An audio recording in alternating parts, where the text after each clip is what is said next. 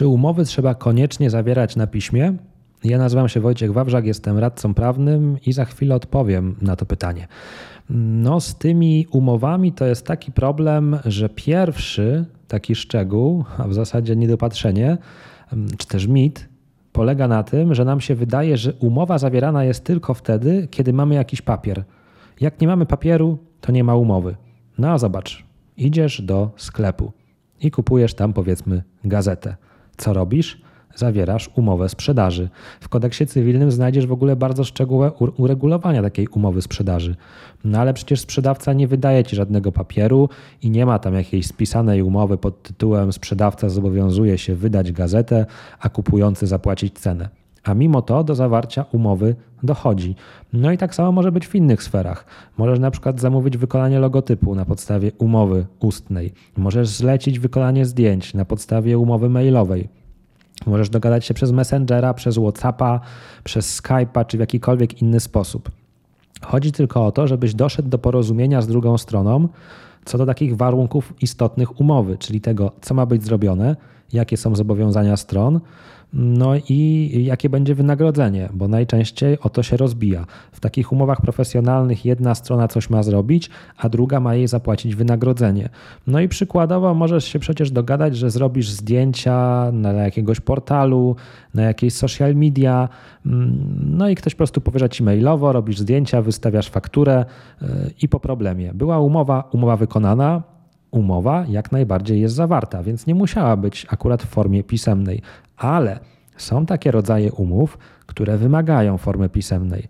No, na przykład przyzwyczailiśmy się do takiej umowy w formie aktu notarialnego, gdzie sprzedajemy czy kupujemy mieszkanie. Tam nikomu nie przyjdzie do głowy, e, żeby zawierać taką umowę mm, inaczej niż na piśmie. Chociaż pamiętam, że jak pracowałem kiedyś w klinice prawa, mm, to przyszła taka kobieta, która powiedziała, że co wy mi tu, drodzy studenci, mówicie? Moja koleżanka sprzedała mieszkanie na gębę.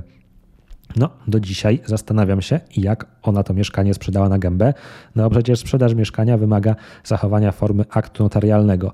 No właśnie, ale są też inne umowy, które wymagają zachowania jakiejś szczególnej formy. Na przykład umowa przenosząca autorskie prawa majątkowe. Jeżeli chcesz przenieść bądź nabyć autorskie prawa majątkowe, musisz mieć umowę zawartą w formie pisemnej.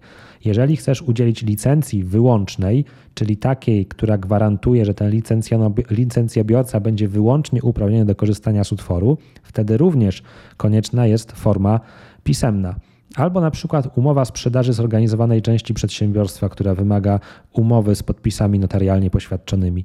Generalnie jest sporo takich umów, które wymagają jednak zachowania formy szczególnej jeżeli ta forma nie zostanie zachowana, to taka umowa może być nieważna. Przykładowo, jeżeli chcesz nabyć te autorskie prawa majątkowe, i masz tylko jakąś wzmiankę na fakturze, mm, że doszło do przeniesienia tych praw, to jeszcze za mało. Do przeniesienia praw autorskich de facto nie doszło. Do przeniesienia autorskich praw majątkowych wymagana jest umowa pisemna pod rygorem nieważności. No i teraz, co to znaczy, że umowa jest pisemna? Pisemna, czyli taki dokument z własnoręcznymi podpisami obu stron. Czyli masz dokument, gdzie każda ze stron oryginalnie własnoręcznie się podpisała. Uwaga, nie wystarczy tutaj skan. Mm, czyli skan, forma taka elektroniczna, nie jest formą pisemną. A co z tymi wszystkimi aplikacjami typu Authentic, DocuSign i tak dalej? No tutaj również nie zawsze będziemy mieli do czynienia z formą pisemną, dlatego że nasz polski kodeks cywilny z formą pisemną zrównuje tylko podpis elektroniczny, ale taki bezpieczny, kwalifikowany, certyfikowany.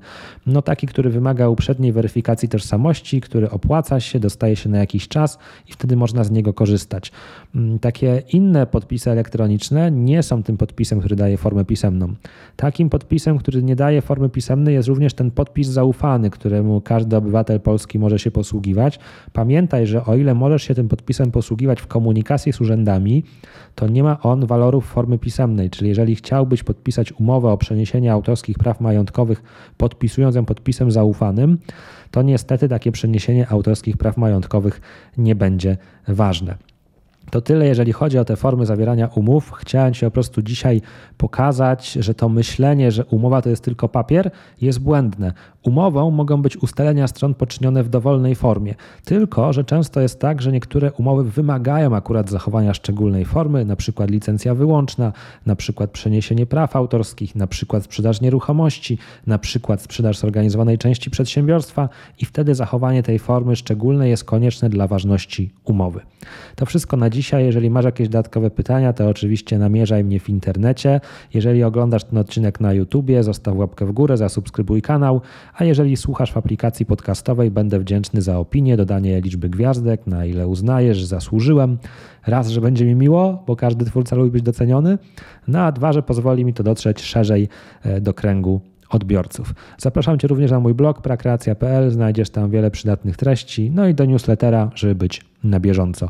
Wielkie dzięki za uwagę, trzymaj się ciepło, do usłyszenia, do zobaczenia, no i powodzenia w tym decydowaniu, kiedy jest umowa, kiedy nie ma umowy i jaką formę wymaga taka umowa, żeby była.